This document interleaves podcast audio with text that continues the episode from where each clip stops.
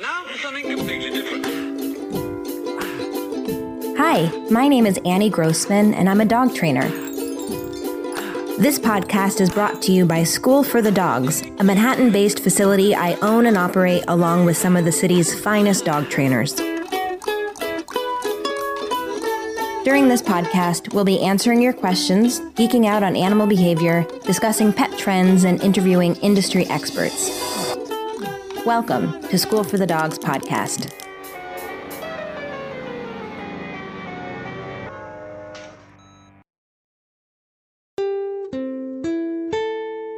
This week's episode of School for the Dogs podcast is brought to you by SaneBox. SaneBox is basically EMT for your email.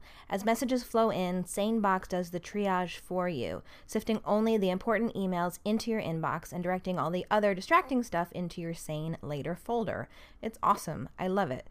I use it so that I know what messages I really need to pay attention to now and what stuff I can get to uh, later on. It also has nifty features like a sane black hole where you can drag messages from annoying senders you never want to hear from again, and sane reminders to ping you if someone hasn't replied to your email by a certain date. Best of all, you can use SaneBox with any email client or phone anywhere you check your email. See how SaneBox can truly magically remove distractions from your inbox with a two-week free trial and $15 off at schoolforthedogs.com slash sane.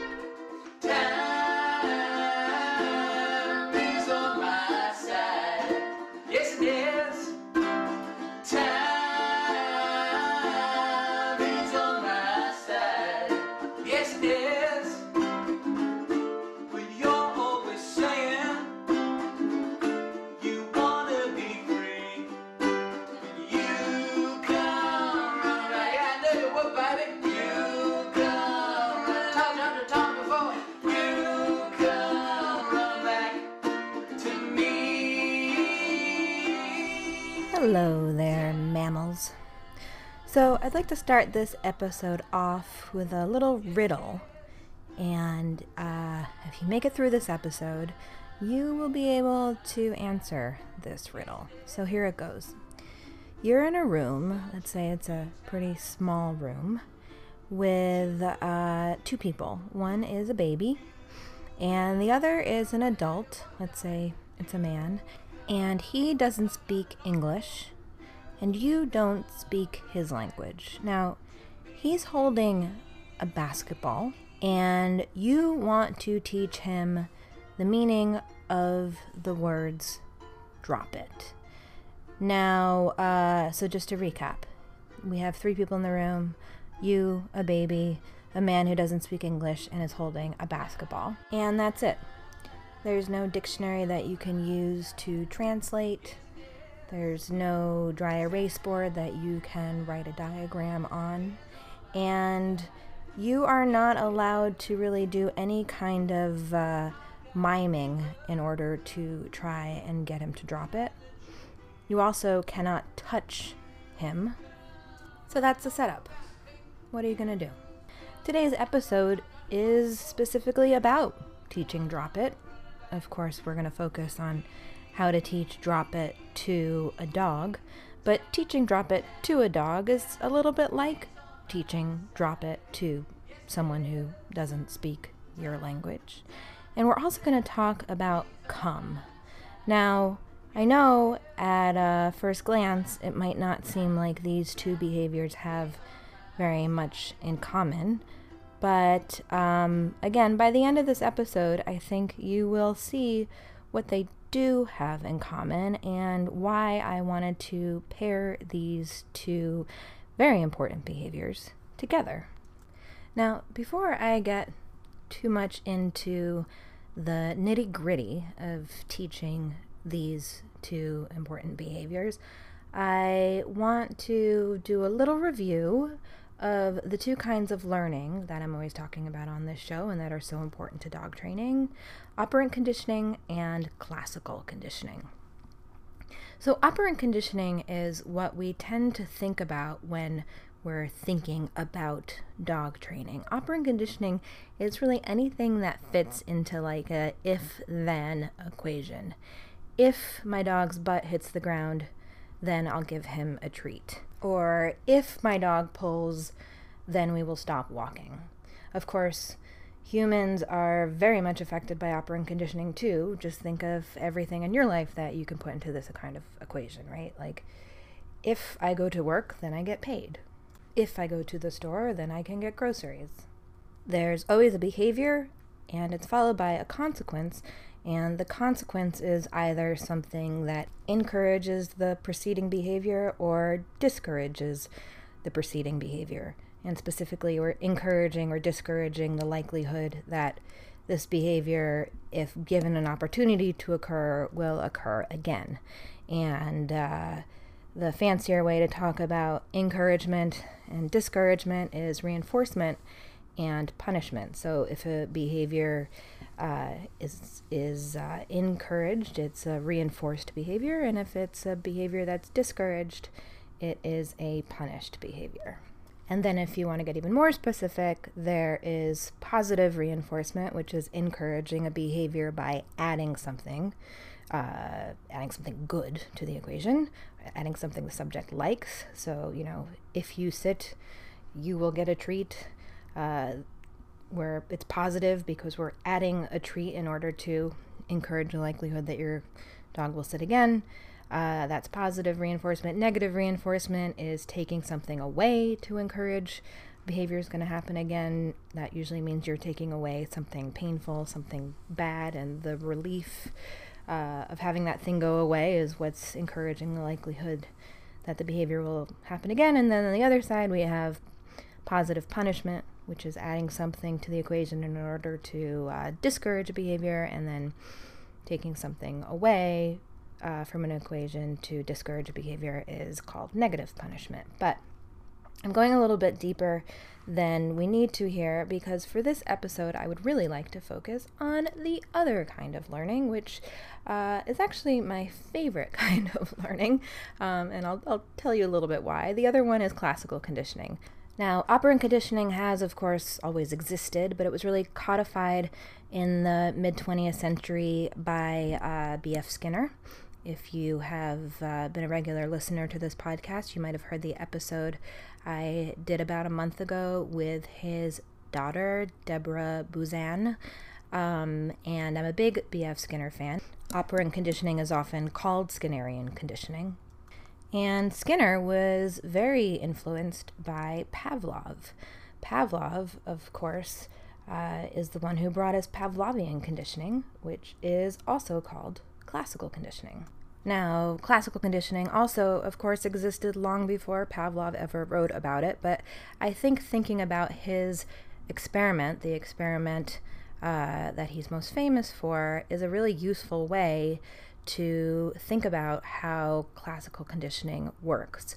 So, Pavlov was a Russian physiologist. Most people think he was a psychiatrist, but he wasn't. He was studying gastrointestinal systems uh, in the late 1800s, early 1900s, and he was doing experiments with dogs, but he started to encounter a problem in his lab. He was trying to measure the secretion of the dog's digestive glands, but he found that the experiment was starting before he was ready to start taking measurements because the moment that he entered the room where he was conducting these experiments, the dogs started salivating. And this was before he was even presenting the food. But he realized that the dogs seemed to be making an association between him and the food to the point where they didn't even need to see the food in order to start salivating because he was such a reliable precursor to getting fed that uh, just seeing him was starting their digestive processes going. So he started playing around with this. And he, I think, found that anybody wearing a white coat entering the room would get these dogs to salivate. So then he started uh, ringing a buzzer before he went into the room to present food. And soon enough, the buzzer itself was causing the dogs to salivate. And that's really what classical conditioning is all about. It's about forming these deep, very difficult to break connections that uh, are with things that you learn to react to in a specific way, in an unthinking way.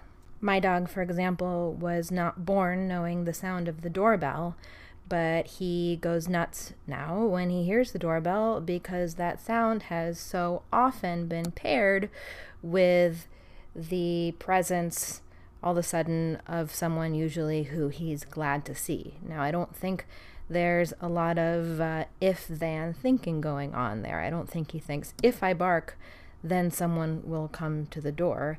I think it's an automatic reaction now that's triggered by this sound that he's learned. Likewise, your dog uh, was not born knowing the sound of the refrigerator door opening, but if he reliably gets food from the refrigerator, that sound has uh, probably taken on a meaning, which is going to cause him to come running to the refrigerator. But back to Pavlov, the important thing to remember about classical conditioning is it's not about the behavior, it's about the association, and really about usually a feeling. In the case of the dogs, the feeling uh, was hunger, which is what was causing them to salivate.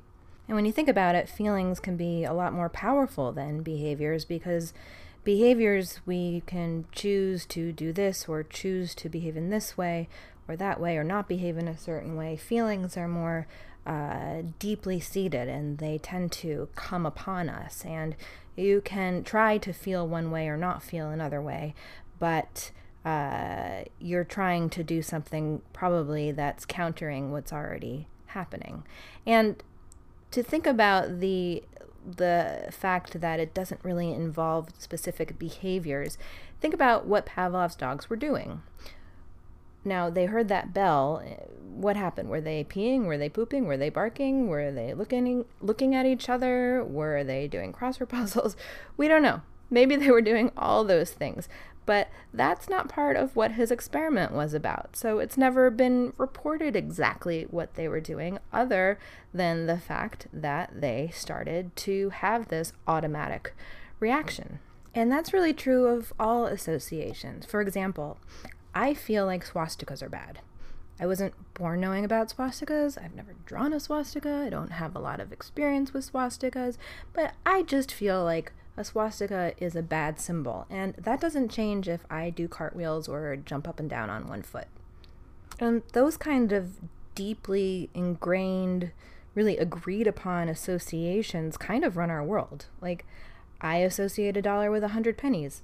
I didn't make up the fact that a dollar is associated with a hundred pennies.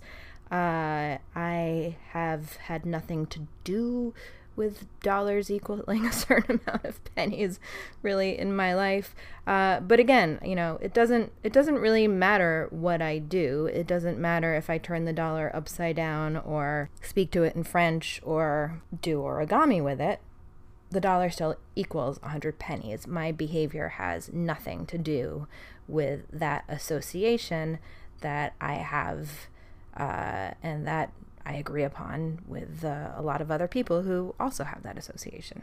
So if you follow us on social media, uh, or you're in the habit of looking at the show notes, you'll know that I do an illustration that goes with um, each episode. And the illustration that goes with today's episode shows a dog looking at two machines.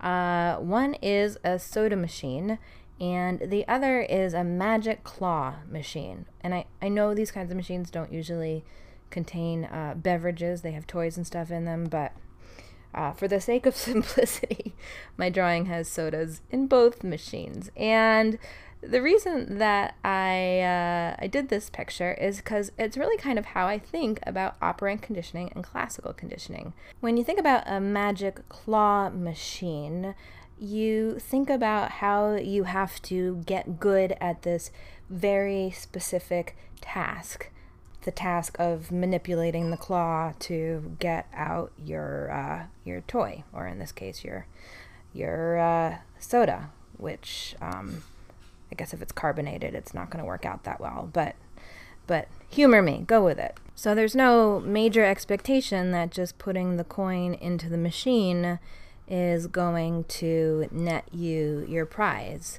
Uh, there's an if then. If you manipulate the claw uh, in the right way, then you will get your drink.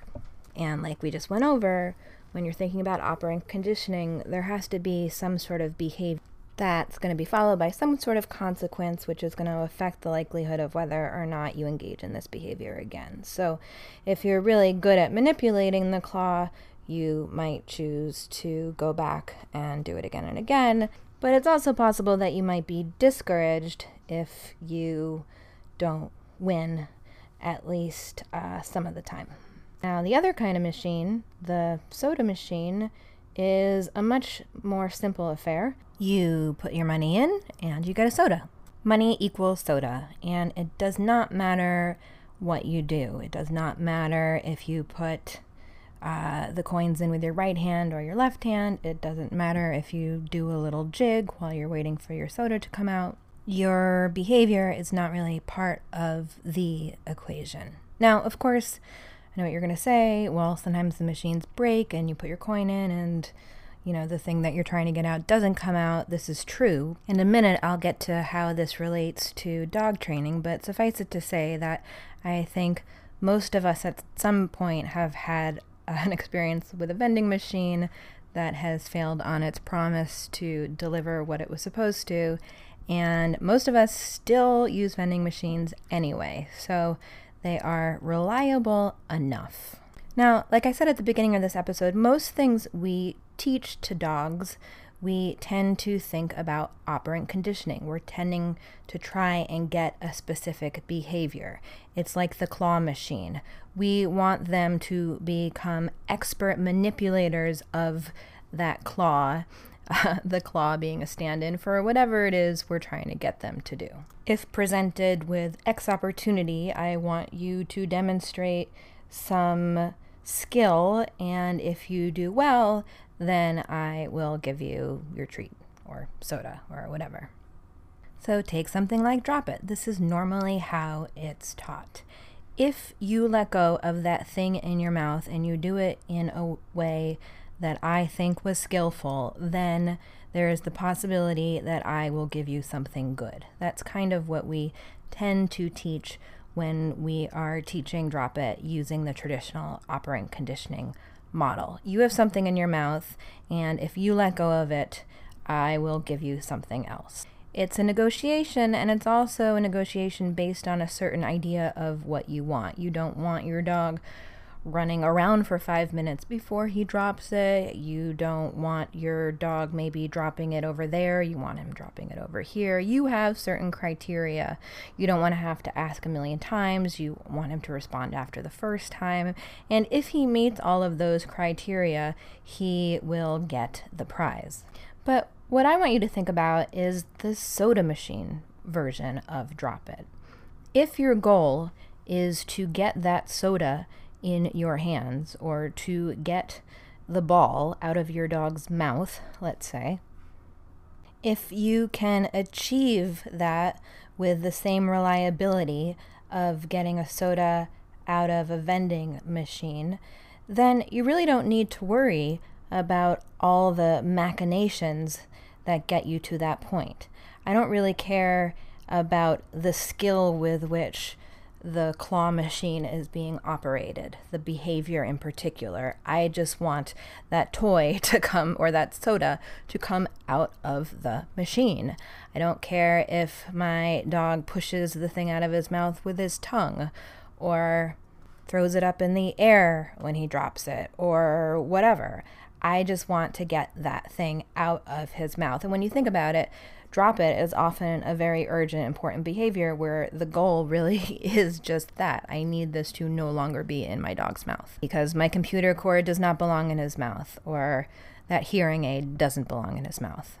So instead of focusing on the behavior, we're simply going to focus on the association, and the association that I want my dog to make is that when I say the words drop it, he better have a mouth that's open and empty because he needs it to be ready for the excellent thing I'm going to give him. And if he's going to have a mouth that's open and empty, he's going to have to drop whatever's in it. But he's going to learn it really quickly because it's going to become an automatic response, just in the same way that Pavlov's dog started salivating when they heard his buzzer, or in the same way that I automatically look at my phone if it buzzes, your dog is going to start to just automatically, without even thinking about it, open his mouth so that it's ready to receive whenever you say the words drop it. Often, when we're using classical conditioning to train something, it ends up being this kind of like through the side door way of getting behaviors. But like I said earlier, classical conditioning is sort of my favorite kind of conditioning because it has to do with changing how your subject feels about something. If you can change an emotional connection, if you can change an emotion, you very often will affect the behavior without even trying. So, to teach drop it, uh, and another reason I like classical conditioning so much is because it's just very easy on the teacher side, trainer side, to uh, teach things using classical conditioning because it usually requires um, very little effort. Uh, most of the time, you can do it literally with your eyes closed. So, to teach Drop It, I want you to uh, have some really excellent treats on you. Uh, put somewhere where your dog's not going to see them treat pouch or uh, in a bowl up on a table that your dog can't see, or, or just, you know, get a whole bunch in your hand, but uh, hold them in such a way that your dog doesn't know that they're there. I'd suggest using turkey or cheese or bits of chicken. Uh, you know, we often at School for the Dogs use hot dogs or uh, string cheese, which I like using both those things because um, you can quarter them and then chop them up into lots of little bits and then freeze them, and they get frozen in little tiny, tiny kind of cube shaped things that aren't gonna get your hands too greasy. But actually, for this exercise, the size of the treat isn't that important. Usually, I talk about how it's important for treats to be small, but for this, you are welcome just to grab a hunk of cheese. And what you're going to do is uh, say the word, drop it, and then throw that cheese on the ground. Now, obviously, I want your dog close enough to you to catch on to what's going on, but I don't really care what he or she is doing as long as uh, your dog hears you say drop it and then sees you suddenly throw this delicious lump of whatever on the ground. For about three days, that's all I want you to do. Let's say aim for two times a day. Uh, you are going to say the word drop it and then throw something on the ground and then maybe move to somewhere slightly different in the room and do the same thing. It actually doesn't even really matter where you are in the room. Um, I just want your dog to uh, be there. So do that maybe like three or four times, twice a day for three days. It is important that the food not be apparent until after you say the words drop it. I don't want you reaching for it. I don't want your dog to see it. I don't want it to exist in your dog's world until after you say the words. The next step is going to be giving your dog something to chew a bully stick, a marrow bone, um, a toy, whatever it is that your dog is into chewing on. I'd say you should probably give him something he gets pretty regularly. You don't want to give him something that's super extra special, super extra exciting at this point uh, but something that, you know, he likes. And you're going to do the same exercise, um, but now your dog is most likely going to open his mouth, drop whatever in it so that he can get to the delicious thing you have just tossed on the floor. Now, most likely, you're going to say, drop it. Then you're going to drop your wad of cheese or whatever on the floor. And only at that point is your dog going to let go whatever was in his or her mouth. And that is perfectly fine because, again, we're not thinking yet about the behavior here. All we're concerned about is the association that your dog is making between you saying the words drop it and you dropping this delicious thing on the ground. Of course, it's important that whatever you're dropping be worth his while. So if you're dropping something on the ground and your dog is like, meh, I'd prefer to keep chewing on this bully stick, then you need to up the currency that you're using. That might mean getting a bigger piece of something delicious or even dropping on the ground whatever it is your dog already has, the same thing, but maybe if your dog is chewing a bully stick, you're going to drop two or three bully sticks on the ground. You really want to drop something that's going to get your dog's attention and leave an impression. And sometimes I find it can be useful to drop something that makes noise, like a whole bunch of Cheerios or, like I said, a bully stick. Um, but the idea is that you're getting your dog's attention. If your dog doesn't perceive the delicious thing you're offering, then it isn't of much use. And that's it. That's the whole way that you're going to teach this behavior. So, like I said, at first, your dog is probably going to keep chewing what he's chewing for a moment before he goes to investigate whatever it is you dropped, but that is going to change. The key is just practicing this often. I'd say a few times a day. And it doesn't always have to be when your dog has something in his or her mouth, like I was saying. Uh, you can just work on saying the word drop it and dropping something. It's the association between the word and, oh my God, deliciousness on the floor that you're working to create. And like I said, it's something you can literally practice with your eyes closed as long as your dog is near you. Of course, like anything you teach, you're going to want to practice in different situations. You're going to want to have other people rehearse this with your dog. But again, it should be this easy. And in my experience, especially if you're starting off with a puppy, uh, they tend to catch on super quickly, and you will have a drop it that will just impress anyone who sees it. So, based on this, I hope that you've figured out the answer to our riddle. How are you going to get the person who doesn't speak your language to drop the basketball? Well, first you're going to say the words, drop it, and then you're going to throw the baby at him.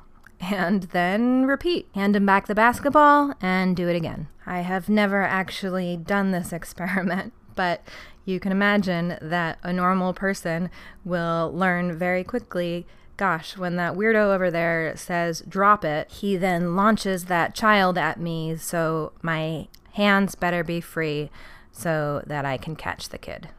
Now, I predict you have a question, which is Annie, I'm not always going to have a wad of cheese or roast beef on me to throw on the ground when I say drop it.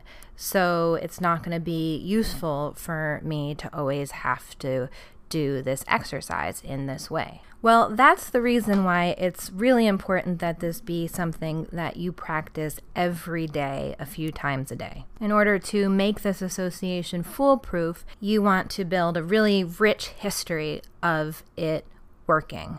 I had a, a teacher, Parvene Farhoody, who is uh, an amazing trainer of trainers, and uh, she uses the term mass which I really like. You want this association to have a lot of mass to it. Because what'll happen is that odd time when your dog is on the street and has a chicken bone in his or her mouth, and you say drop it and aren't backing it up with your delicious wad of cheese, your dog is still going to drop the thing, but it's going to that that one aberrant time is going to fade into his memory uh, and won't leave a huge impression because it's just like a tiny grain of sand next to this huge, massive sand pile you've created with each grain of sand being a successful repetition. Remember how I pointed out earlier, most of us have had experiences with vending machines where we haven't gotten the candy or the soda we expected to get. I'm sure that's happened to me, but I haven't lost faith in vending machines. And I don't think I could even tell you the last time that actually happened to me because the vast majority of the time, vending machines have delivered.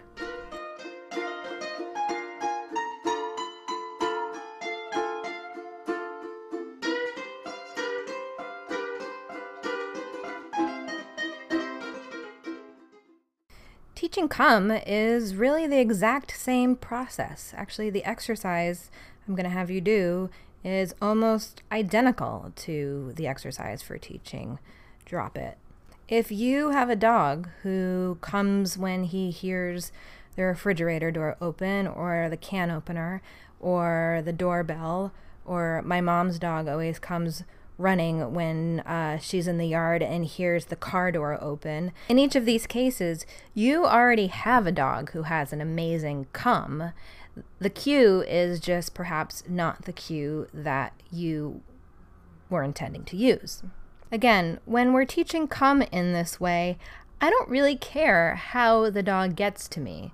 I don't care if uh, she's skipping or cantering. I don't care what she smells along the way or how many twigs she has to jump over. It doesn't matter. The association is the thing that I'm going for. Just like my mom's dog made the association uh, that she needed to make herself present whenever she heard the car door open, even though it wasn't a behavior that my mom was specifically trying to train in that situation. One way that I sometimes think about dogs learning to come in this way is uh, to think about stores having sales. When a store announces a sale, their goal is to get you to the store. They don't care how you get there. And the rewarding thing, the, the discounts, are there no matter what, whether or not you show up. So this is not like the claw machine, right? It's not like if you maneuver the claw in a specific way, if you come to the store by taxi and then twirl around three times and show up and say something nice to the store clerk, then perhaps you will have a chance at getting this good thing we're offering here. Now, of course, people do try and use that technique to get customers. You see that often on you know social media right like if you tag five friends then you will be entered into this drawing where perhaps you will win something but just like you see a lot more vending machines than claw game machines, uh, you tend to see a lot more people just throwing sales than you see stores requiring certain things in order to be eligible for a discount. So when you're teaching come, it's kind of like you're throwing a crazy sale and it's happening no matter what and your dog is going to learn, you know what? I better be near my person when she is saying come because that's when she tends to throw delicious stuff on the floor by her feet. So I need to be near her feet. Now, I actually suggest teaching this kind of come with something other than a word if possible. Uh, the whistle is a good tool for this. There is a great DVD that I will link to in the show notes called the whistle recall. But what's nice about a whistle is uh, it's something your dog doesn't generally hear very much. It stands out from all other noises. It's a noise that can travel very far. Of course, in the beginning, you're not going to be making your dog come from very far distances. You're going to be practicing this at rather close distances. And actually, I really like that uh, whistle recall DVD because it breaks down how to do it in tiny steps. But it doesn't have to be a whistle, it could be a clap.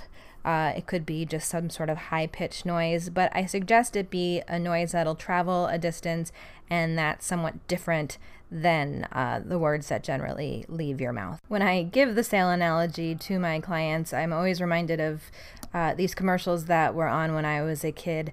There was a store called Crazy Eddie's, and Crazy Eddie was this guy who would come on TV, and he really seemed like he was having some sort of uh, insane fit where he'd throw up his arms and yell, and his eyes would bulge out of his head while he told you how his prices were insane. And it really did kind of make you feel like, gosh, I better get to that store because this guy's losing his mind and I want to be there while that's happening to take advantage of the fact that he's basically just giving everything away. He wasn't saying, hey, if you come to my store, maybe I will give you a deal, which is how most people tend to teach come. If I call you and you come, there is a chance I will give you something good. No. Crazy Eddie was saying you better get your ass over here because otherwise you're going to miss out. And that's kind of how you want your dog to feel. Oh my gosh, I really got to get to my human now. So, to teach come, again, this is something that you could be doing with your eyes closed as long as your dog is around. You are going to blow the whistle, or like I said, you can use a word if you want, but for the sake of uh, ease, let's say you're blowing a whistle, and then you're going to drop delicious treats at your feet. While your dog is eating those treats, I want you to move maybe three or four feet away and do the same thing. When this gets really easy for your dog, I want you to blow the whistle, toss the treats at your feet, and then toss the treat maybe five feet away from you and go five feet in the other direction. What you're doing is resetting your dog so that he is now going to have to come a little ways towards you rather than at first when all he had to do was come maybe an inch or two towards you. Blow whistle, drop treats. That's basically it. Of course, again, you're going to want to practice this in different rooms. You're go- going to want to have different people practice this with your dog. And you're going to want to practice it a lot, especially in the beginning. The good news is this is so easy that when I say you need to practice this a lot, that really means only an investment of maybe 30 seconds to a minute per day. But I would try and do at least 10 reps a day. Again, it's you're trying to build a lot of mass because there will be times when you call your dog and you won't be ponying up. But it's kind of like you will have put so much money into the bank account of this association that withdrawing a dollar or two is not even going to be noticeable to your dog. I hope this has been helpful. I think that when you can kind of grasp this idea of teaching things using classical conditioning, you can come up with a lot of fun, new, easy ways to train things that can be quite useful. For instance, I have a client who's hard of hearing and she wanted her dog to come get her whenever the house phone rang. So we just had her start giving the dog lamb lung every time the phone rang. And this was something she could practice herself a few times a day. She would call her own phone, it would ring, she would give the dog lamb lung. She would call her own phone, it would ring, lamb lung. The dog now very reliably runs to her the second the phone rings. Another time I was training a dog for a play and we needed the dog to run over to the actor when he fell down to the ground as if he uh, were dying. So prior to the show, I had the actor lie down on the ground and present the dog bacon, and then lie down on the ground and give the dog bacon. And it did not take very long for the dog to figure out that as soon as this guy was lying on the ground, he better run to him because bacon was going to be given. There was only one performance of the show, and during the actual performance, the dog did not actually get bacon, but we'd built enough of a history that we were certain he was going to run to the guy, even if bacon wasn't present. Fun dog fact of the day, or perhaps nerdy dog fact of the day. Uh, I've been talking about operant conditioning and classical conditioning as if they are two different things, but really, all of it is operant conditioning. Classical conditioning is simply operant conditioning where the criteria for behavior is zero. It's like when you're thinking about classical conditioning, the only criteria is existence. Think about Pavlov's dogs. If they existed in the presence of the bell, then they got food. In the presence of a soda machine that has a coin in it, if you stand in front of it simply existing, then you will get your drink. I often talk uh, in these kinds of terms with puppy owners in our puppy kindergarten classes. We are so conditioned as dog owners to always want our dogs to be doing something. Well, I'm only going to reward her if she's sitting or lying down. And so often in puppy class, right off the bat, people are saying, you know, Stella sit, Stella down. And I'm always trying to make the point that before we get to the point of focusing on the dog's behaviors, I want the dog to just feel really good about being there. I want the dog to have nothing but good associations with being at school, being around other dogs. And uh, it's again just sort of that different approach to getting behaviors. Because again, if we can get that dog just feeling really happy and relaxed and comfortable because of all the good things that they've experienced, in the classroom, you're probably going to have a dog who is going to sit or lie down on her own without you even asking. So when someone comes in and is asking their dog to do X, Y, and Z uh, in that first or second class, when I'm so interested in just getting them to feel good about being there, I'll often go up and say, Stella, exist. Stella, be cute. I want to start with my criteria criteria for behaviors at zero, and then I can build up from there. But if the criteria for behavior is zero, it's kind of classical conditioning because I could be doing it with my eyes closed. Uh, I know that I am going to give her a treat because she is purely existing. And our woof shout out this week goes to Frank. Frank is just this absolutely gorgeous, sort of brindled, mixed breed. I think he's uh, part German Shepherd, maybe part Malinois. I, I don't know. I'm sure I'm getting it wrong. I'm sure he's part a million things. But he is uh, just a joy to look at and just so wonderful to be around. You know, I remember as a kid noticing that some people and some, some kids uh, were just more liked by everyone than others. right? I think we, we all know people like that who are just magnetic, who are able to make friends in any social situation and are just universally well liked. Anyway, Frank is a dog like that.